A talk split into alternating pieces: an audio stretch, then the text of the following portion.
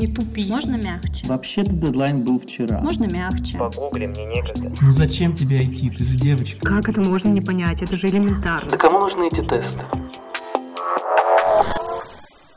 Можно мягче? Всем привет! Это подкаст «Можно мягче». Здесь мы рассказываем истории о том, как софт-скиллы помогают разработчикам.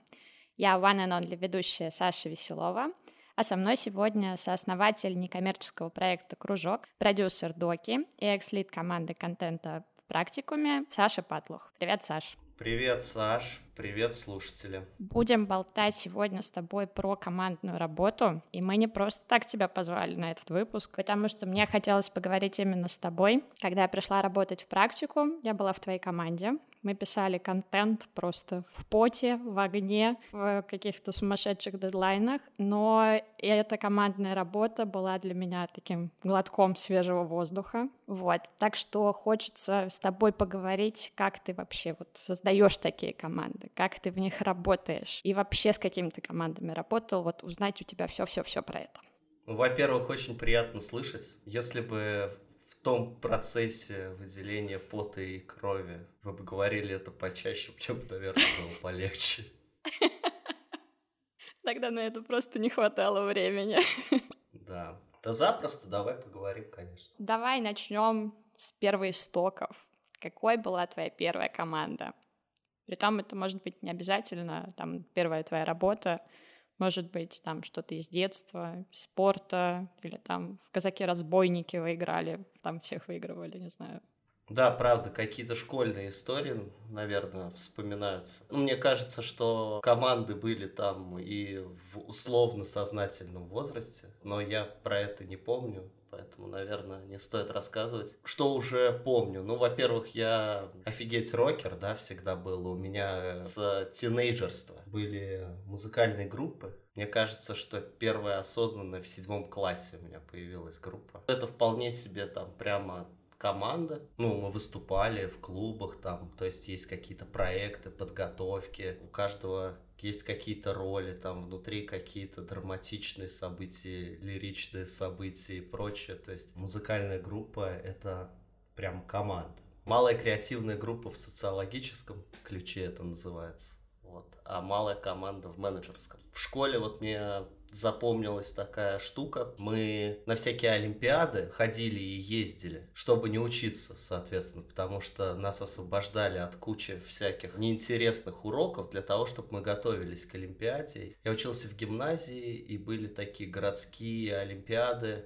по разным дисциплинам. Мне больше всего помнится МХК почему-то, супер гуманитарная какая-то штука.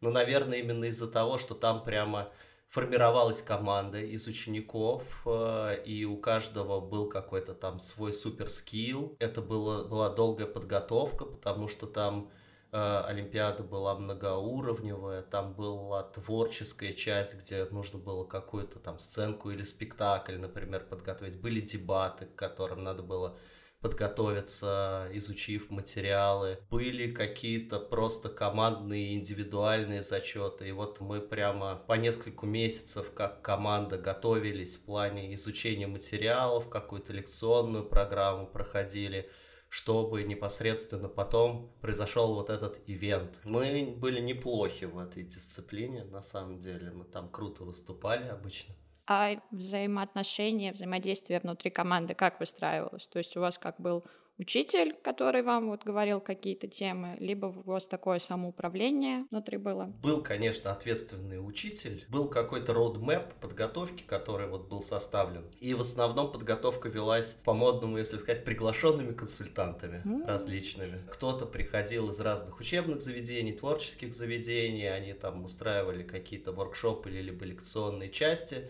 у нас были какие-то там просто библиотечные часы еще, когда мы просто там что-то читали, изучали. Я бы не сказал, что там было много контроля, там, наверное, было больше самоорганизации, плюс коллаборативных штук, вроде воркшопов и прочего такого. Какие-то нюансы в такой командной работе у вас были? какие-то сложности? Ну, то, что все мелкие были. Вот основная сложность. Какая там командная работа, когда вам 16-17. Я думаю, из этого вытекали все сложности командной работы. Ты просто живешь с неустойчивой психикой на гормонах и непонятно чего хочешь. Но мне кажется, что это была командная работа, но это я бы не сказал, что это был пример классной командной работы. Это было классное ощущение командного развлечения, которое выливалось в какой-то результат. Но это вполне себе была команда, конечно. Угу. Ну а вот когда ты уже подрос, ты там пошел на первую свою работу, там уже была команда, прям команда-команда, либо тоже что-то было не то?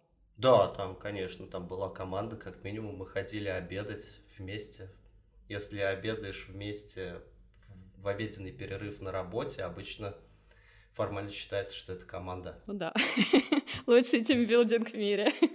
Еще если есть корпоратив, значит, э, корпоративы же для команд проводятся, значит, это команда. Первую работу сложно вспоминать, потому что там тоже такой, а что вообще происходит, что мы делаем.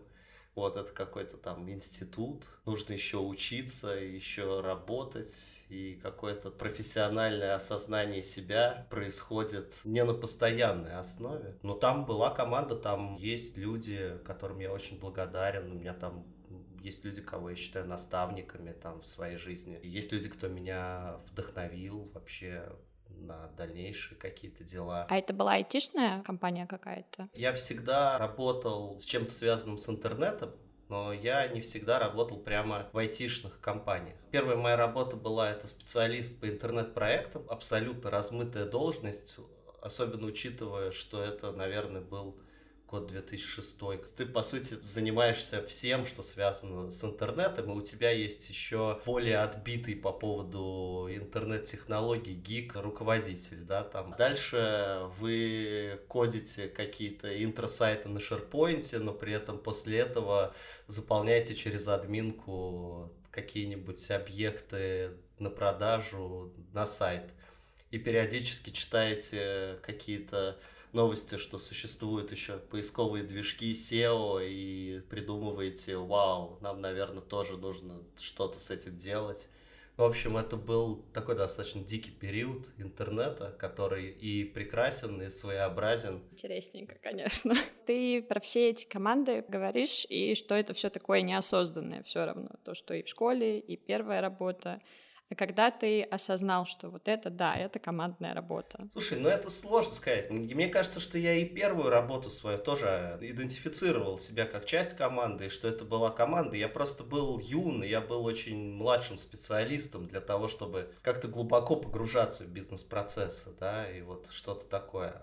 На второй работе, так как она была инженерная, то там просто наглядно видно, как ветки сливаются, и поэтому ты понимаешь, что о, вот мы вместе движемся к большим результатам каким-то. Но командная работа это же не только про бизнес-процессы и процессы работы в команде, это еще про отношения между людьми.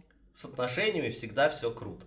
Угу. Вот, у меня было, ну, у меня не было такого, чтобы я вываливался из какой-то рабочей коммуникации, либо нерабочей, какой-то неформальной коммуникации. Возможно, я просто люблю общаться с людьми, поэтому вот с точки зрения не корпоративное, а какое-то чувство объединения в небольшую стаю, да, такую, то есть внутри офиса, это было, наверное, на всех моих работах. Ну, то есть и ты со встречной стороны такого не встречал, что люди так закрыты к тебе, что не идут на контакт, как-то сложно выстроить с ними отношения? Конечно, встречал. Ну, во-первых, я считаю это супер нормально. Это понимание мне не сразу далось, что в целом-то люди могут не особо симпатизировать друг другу, но все равно классно делать какие-то дела вместе.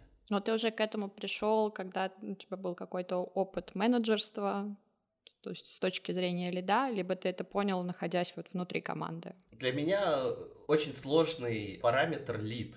Я не очень понимаю, что это такое. Мне кажется, что обычно приставку лид дают людям, когда они типа вот уже менеджеры, но их надо как-то повысить. И тогда mm-hmm. они вот будут лидами. Досыпают немножко монет и ставят вот эту вот приставку. И обычно дают еще одного или двух людей в подчинение, чтобы расширить зону ответственности. Давай, если мы будем трактовать понятие лид, наверное, как менеджерская позиция, когда у тебя есть команда, которая идет к какому-то результату, определенным там проектом, продуктом, и твоя задача это создать условия и описать принцип прихождения к этой цели и помогать всячески в процессе, то вот это как бы лид, да, наверное. Мы угу. на одной здесь волне, Саша. Да. Ну, тогда э, я ощущал, что с кем-то комфортнее, а с кем-то некомфортнее или охотнее со мной идут на контакт, или не, и не будучи лидом. А вот работать с этим и осознанно принимать решения по поводу взаимоотношений с этими людьми или по поводу каких-то рабочих процессов, ну, конечно, это уже из менеджерской какой-то позиции только мне mm-hmm. приходилось.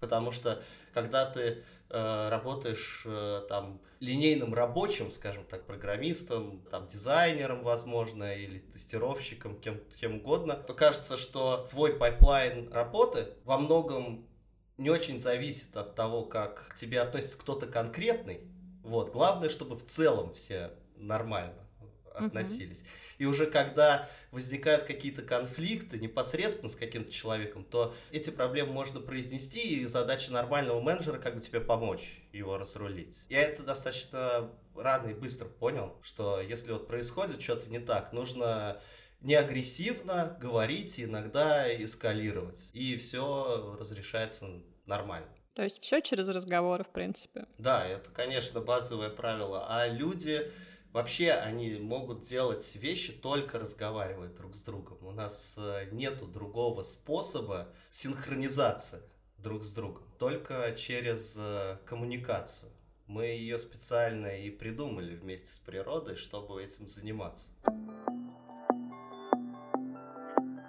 И какие у тебя самые сложные были моменты с коммуникацией внутри команды? Не знаю, может, были такие ситуации, когда все скатывается в ад, ты понимаешь, что вообще что-то что не то? Ну, бывало, конечно, но у меня не, не бывало ощущения, вот что-то не то, все скатывается в ад.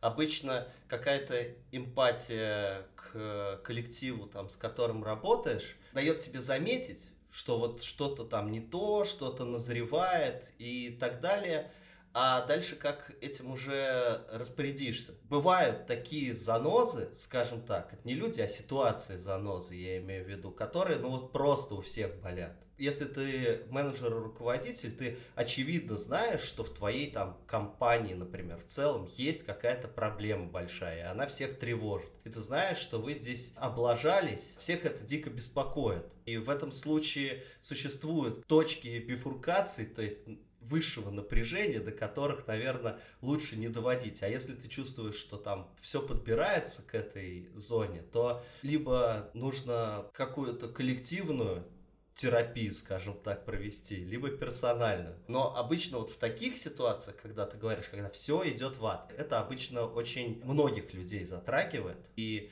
мне кажется, что таких случаях нужно говорить прямо со всеми, честно, откровенно, что происходит, какие ты имеешь инструменты воздействия на эту ситуацию, каких инструментов ты не имеешь в этой ситуации, какие предложения ты можешь принять, какие не можешь принять. Главное всех выслушать, и чтобы все всем достаточно стало прозрачно и не кривить как бы душой. Ну, то есть это уже про сломанные процессы именно, не про коммуникацию между людьми, скорее всего. Да, да, коммуникация между людьми внутри команды. Это очень важно, но это частность. Их всегда можно отрулить очень маленькой болью на самом деле. Ну, чего-то там идет не так, ну, нужно об этом чуть-чуть подумать, потом иногда много поговорить э, там с двумя или тремя сторонами, иногда привлечь какого-то арбитра к этой ситуации или самому выступить арбитром. Это просто рабочий процесс для менеджера. То есть, если, будучи менеджером, тебе кажется, что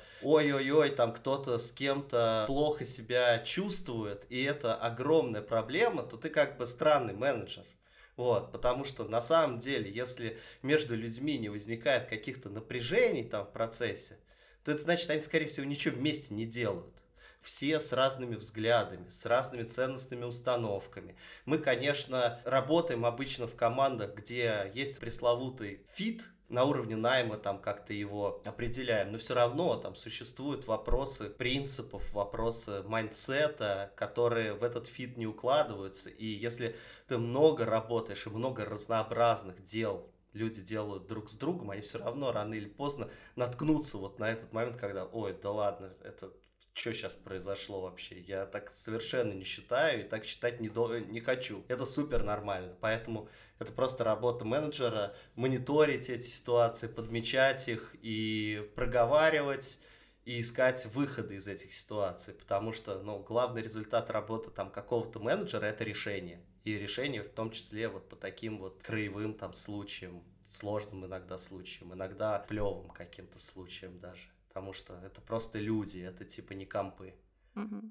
А может, наоборот, вот в команде надо так становиться друзьями и все дружненько все делать? Так друзья тоже срутся друг с другом. Вот в чем дело. Но типа это это А что хуже, кстати, когда просто вот коллеги и они не друзья и они ругаются внутри команды, либо когда друзья. Одинаково. В каких-то своих дружеских группах все постоянно друг с другом спорят, и очень много кто на самом деле не соглашается друг с другом по радикальным позициям. Главное, что людей что-то объединяет. Если в каких-то дружеских коллективах объединяет любовь, симпатия, уважение друг к другу, да, либо разделение каких-то интересов общих, то в трудовых коллективах, командах бизнесовых или некоммерческих, ну, в общем, рабочих командах тоже обычно существует некоторый нефинансовый финансовый ценностный лейтмотив, почему вообще люди этим вместе занимаются и тратят на это столько времени. Это их объединяет. И поэтому они могут, ну, поругаться, поссориться в какой-то момент, прийти к какому-то недопониманию друг другу, потом поговорить и как бы вернуться к основному стержню, ради которого они вместе все это делают. Это элемент э, взрослости, как бы. Это не элемент трудовых отношений. Если люди не умеют находить вот это общее зерно, ради чего они вместе в какой-то группе, это значит, либо они инфантильны и не научились этого делать, либо это значит, что ну просто этого зерна нету, и надо как бы расходиться и делать что-то с другими людьми или там общаться с другими угу. людьми. Ну а вот смотри, про взрослость. Вы же делаете проекты в кружке не со взрослыми людьми, а как раз-таки вот с ребятами, у которых может быть и эта инфантильность, и какие-то ссоры, обиды внутри. Вот чем тут отличается? Вот с твоей точки зрения, ты же должен все-таки как-то организовать их как в команду.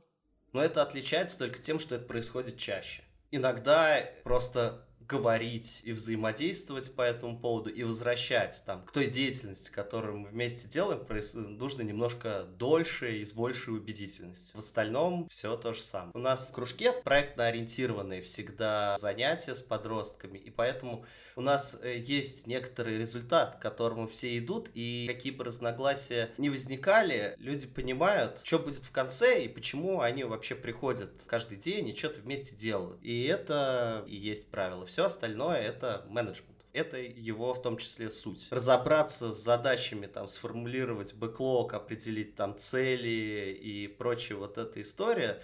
А вторая — это создать среду, в которой к этим целям люди придут. И это очень большая зона, и она настолько разнообразный спектр деятельности менеджерской затрагивает, что не перечислить по пальцам. При этом, Саш, я понимаю, что ты меня пытаешься приземлить и хочешь какого-то примера, но в этом случае надо попробовать, мне кажется, какие-то вопросы простые, менее неопределенные. А то я обожаю отлетать. Ты, мы знакомы, ты отлично знаешь, что я ну, могу как бы качественно отлететь. Вот смотри, я тебе задала вопрос про кринжовую историю, прям с примером.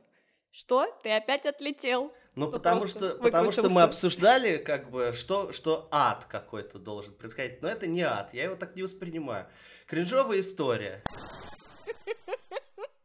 Есть команда, мы тогда делали рекламу, вот, там сайты, всякие, SMM эм эм какой-то и так далее. Вот есть команда. Корпоратив новогодний. Все напиваются. Девочка с мальчиком на корпоративе целуются. У них происходит нежелательный, скажем так, опыт, но вот бывает. Все возвращаются на работу после праздников, и видно, что им стыдно друг перед другом, им некомфортно друг с другом общаться просто это чувствуется на результатах, потому что им нужно много взаимодействовать друг с другом. Они смущаются друг друга, и поэтому они не могут нормально обсуждать дела. Из этой ситуации надо как-то выходить. У него одного, ни у другого не хватает смелости нормально об этом поговорить. Что произошло вот реально тогда? Позвать этого пацана, выпить пивка, поговорить с ним. Я на тот момент не знал, что причина, и никто на самом деле не знал, кроме них двоих. Но вот он мне там рассказал, что ну вот, так, как пассаж. Я говорю, ну, понятно. Не хватало просто элемента побуждения там человека к тому, чтобы он вышел на диалог про эту ситуацию. Они оба амбициозные, хотят делать классные штуки. Какое-то стеснение, оно им мешает. Я просто попросил чувака, ну, собраться с силами и прямо проговорить, убедил его, что с той стороны, э, скорее всего, тоже этого хочется, это найдет взаимопонимание, и это тоже какой-то элемент ответственного взрослого поведения к общему делу, друг к другу и так далее. Я не знаю, суть потому, что через неделю все нормализовалось, видимо, парень набрался честности, они как-то это обсудили, все вошло в нормальный ритм и норму. Пивко возвращает команду к нормальному функционированию. Я бросил, кстати, никому не рекомендую. Тогда раз не рекомендуешь, а что ты рекомендуешь? У нас есть такая прекрасная рубрика «Рекомендации не в тему». Гаш! Мы говорили про командную работу, а это прям вообще что-нибудь, что тебя там порадовало, ты что-то прочитал, увидел, что-то наоборот, может, огорчило и хочешь там рассказать, что это никогда не надо делать. Ну, надо всем посмотреть видео в интернете, как Уткин упал со стула. О, легенда. Э, да, если не смотрели. Из того же уровня 90 пацаны 90 и обычной водой. Это три мема, которые, мне кажется, нужно стопудово посмотреть. Мне кажется, что здорово прочитать книжку Салмана Хана «Весь мир школа», даже если вы не занимаетесь образованием. Это про какие-то основы педагогики? Салман Хан сделал Хан Академию. Он там рассказывает, почему он пришел к этой э, мысли и какие проблемы э, в современном образовании он видит и как их решает. То, что произошло там в России со школой вообще в целом, это причина огромных бед, которые нас окружают.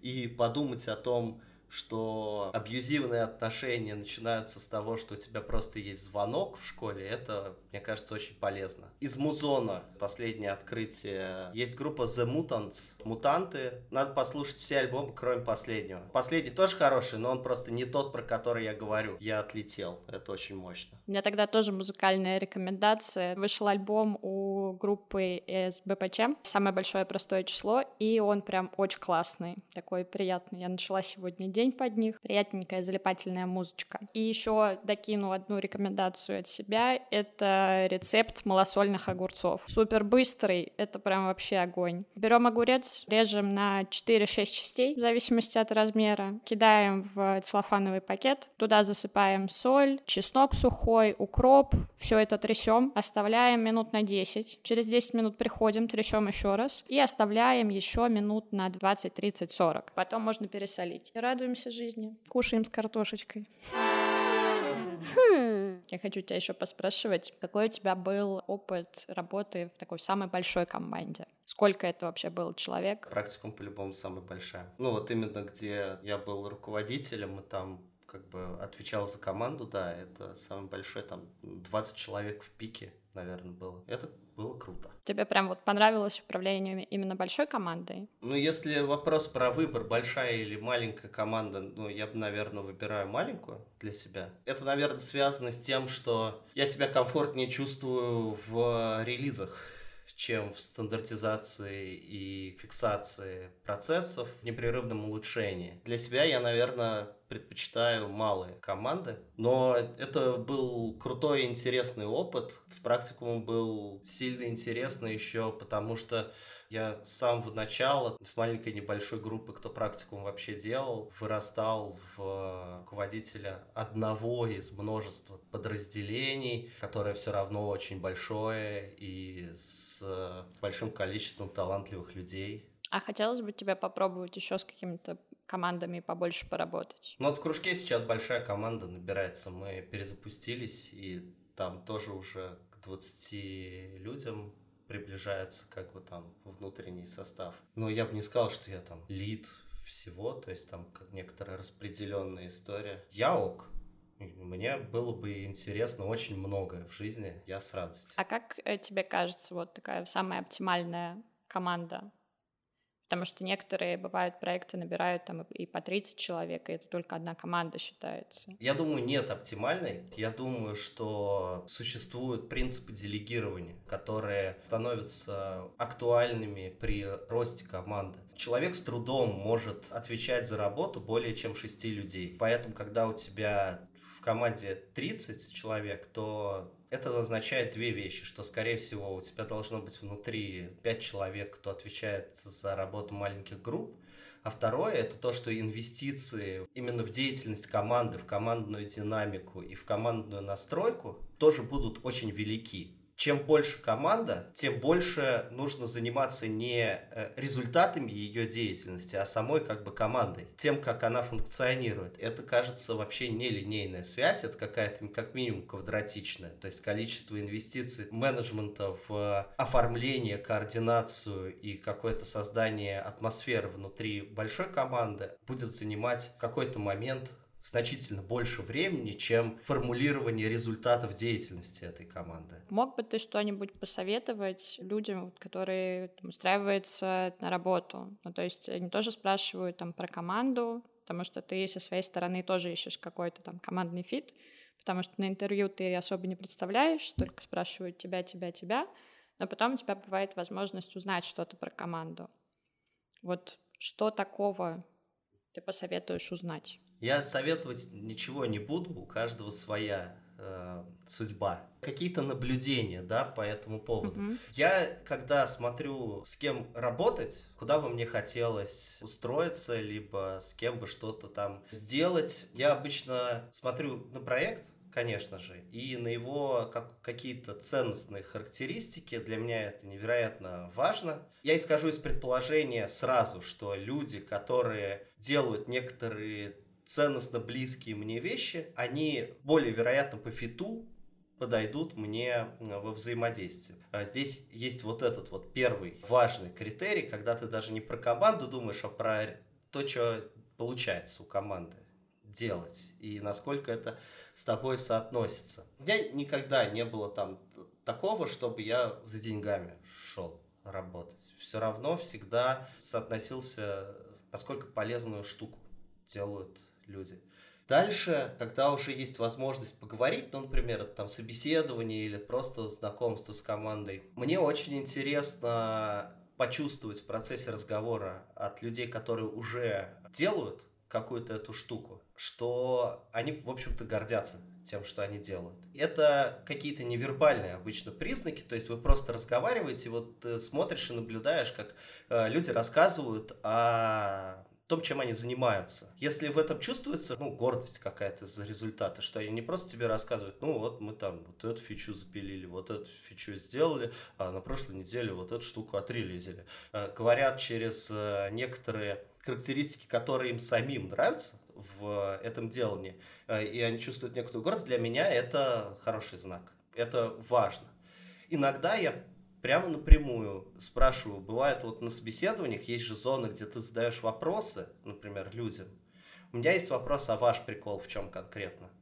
То есть вы от чего прикалываетесь? Вот, когда работаете. Мне важно находить прикол самому в работе, и если тот прикол, который видит человек, с кем я общаюсь, он со мной соотносится каким-то образом, я могу его понять как минимум, то, ну, скорее всего, и я что-то найду для себя.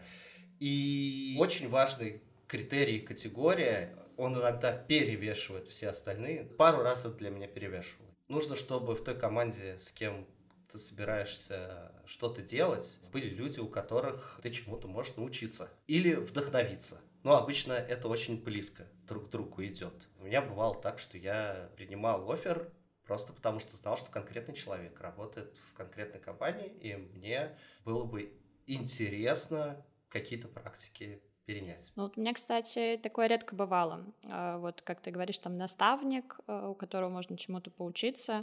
У меня чаще были случаи, когда можно вдохновиться. То есть а, вы редко с этим человеком, допустим, вместе работаете, не пересекаетесь по проектам, вы просто вот тупо в одной компании.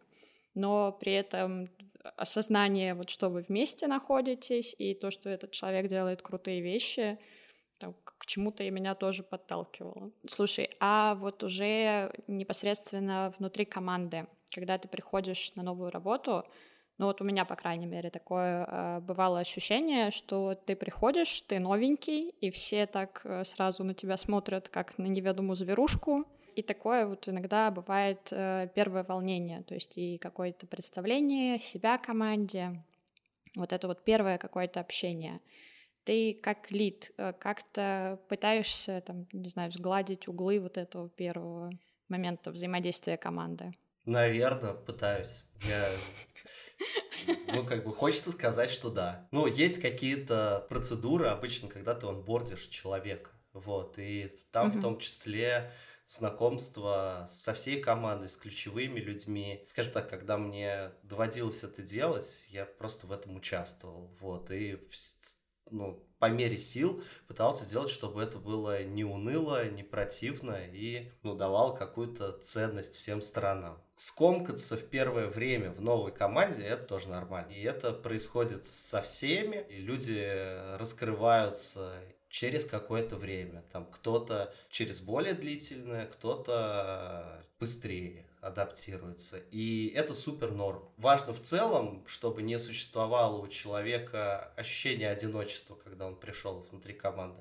То есть, чтобы в целом с ним там разговаривали про работу, про дела, про настроение. Я не сказал бы, что это там мой инструмент, но я вообще просто люблю спросить, как дела, там, как настрик. Вот. Настрик. Да, настрик по по шкале от 1 до 10. Это классика вообще. Ну или просто что-нибудь э, наткнулся на что-нибудь в интернете, что соотносится с деятельностью, да, там, если человек там JavaScript разработчик, а ты там что-то кодил и нашел какую-нибудь либу которая делает классные анимации на CSS. Ну, управляешь и говоришь, я офигел, это круто, мне понравилось. Он не один в этой ситуации, он может тебе ничего не отвечать, но как бы он понял, что о нем помнят, когда думают про JavaScript. Окей, это какая-то теплота. А вот включение в работу, это меньше связано с командой, чем с workflow. То есть workflow должен быть настроен так, чтобы ты мог понять, что тебе делать. Команда строения, оно окружает workflow полный отстой, если человек как бы приходит, и он просто не понимает, чем ему заниматься. Надо лечить это, а не команду в этом случае. Команда э, и самоощущение внутри это экстра некоторое ощущение, которое не про организацию работы, а про создание атмосферы получения качества. Постепенно айсбрейкинг, постепенное понимание там, что человеку интересно за пределами каких-то узких вещей. И если ты нащупываешь, что, например, там человек любит скейтборд, и ты понимаешь, что в твоей команде кто-то еще есть, кто любит этот скейтборд, нужно поговорить об этом с ними уже тремя. Вот, и не тупить, и не стесняться, потому что это явно поможет. Поможет человеку, который погружается в твою команду, это поможет тому чуваку, который, скорее всего, немножко подвывает от рутины происходящей, потому что долго сидит. Ну, короче, со всех сторон хорошо. Это как мне рассказали, что у нас в команде есть чуваки и стулы. Я как бы сама из стулы, и пришла работать. Это была удаленная работа практиками. Вот, ну, классно. Ходили пить пивко. У меня к тебе еще такой вопрос. Я поняла вот про твою позицию как лида, но, к сожалению, не все лиды такие э, менеджеры, управленцы, называй как хочешь. Каким бы лидом тебе никогда не хотелось быть? Вот прям какие-то, не знаю, красные флаги, которые может увидеть человек, придя на работу. У меня есть мысли, каким я не хочу быть. Я не хочу быть э, лицемерным и двуличным лидом команды. Это больше всего, каким я не хочу быть. И я знаю этот тип, тип людей, если встречался, мне он нравится больше всего. Это что такое? Для команды ты э, одно, а для там руководства, которое ставит тебе задачи как лиду, ты другое совершенно. То есть, как бы, когда команда, она думает, что ты э, защищаешь их интересы, а лиды думают вот эти твои, что ты сейчас как бы нагнешь там всех, чтобы принести результатик. Вот. Класс. Это, пожалуй, мой самый большой страх менеджерский стать таким человеком. Потому что лицемерие — это полная как бы противоположность для меня самому главному качеству в коллективе — это честность и открытость коммуникации. Я очень стараюсь, э, когда чувствую такие ситуации, что командные потребности, желания, устремления, либо возможности не соответствуют стороне, как там стейкхолдеров, скажем так, то этот момент для всех выкладывать на стол и для одной стороны, и для другой стороны. Дальше зона переговоров. Бывает такое, что приходится принимать сложные решения, которые как бы не укладываются в принципы или возможности там, той команды, которой ты руководишь. Но когда ты принимаешь это решение, такое бывает, что ты должен единолично его принять, но команда, которая с тобой работает, она должна понимать первую причину, почему ты его принял, и что у тебя не супер много вариантов-то было других. Вот это, пожалуй, ну, такой самый неприятный тип поведения, который в корпоративном мире мне встречался. И я очень не хочу таким стать. Ну, это правда очень сложно разглядеть поначалу. То есть вы можете очень долго работать там и по несколько лет вместе, а потом выясняется, что все не так-то и хорошо. Саш, давай, наверное, заканчивать. У нас такой получился немножечко отлетающий выпуск. Вот, ну, вроде мы такие вообще все аспекты командной работы обсудили.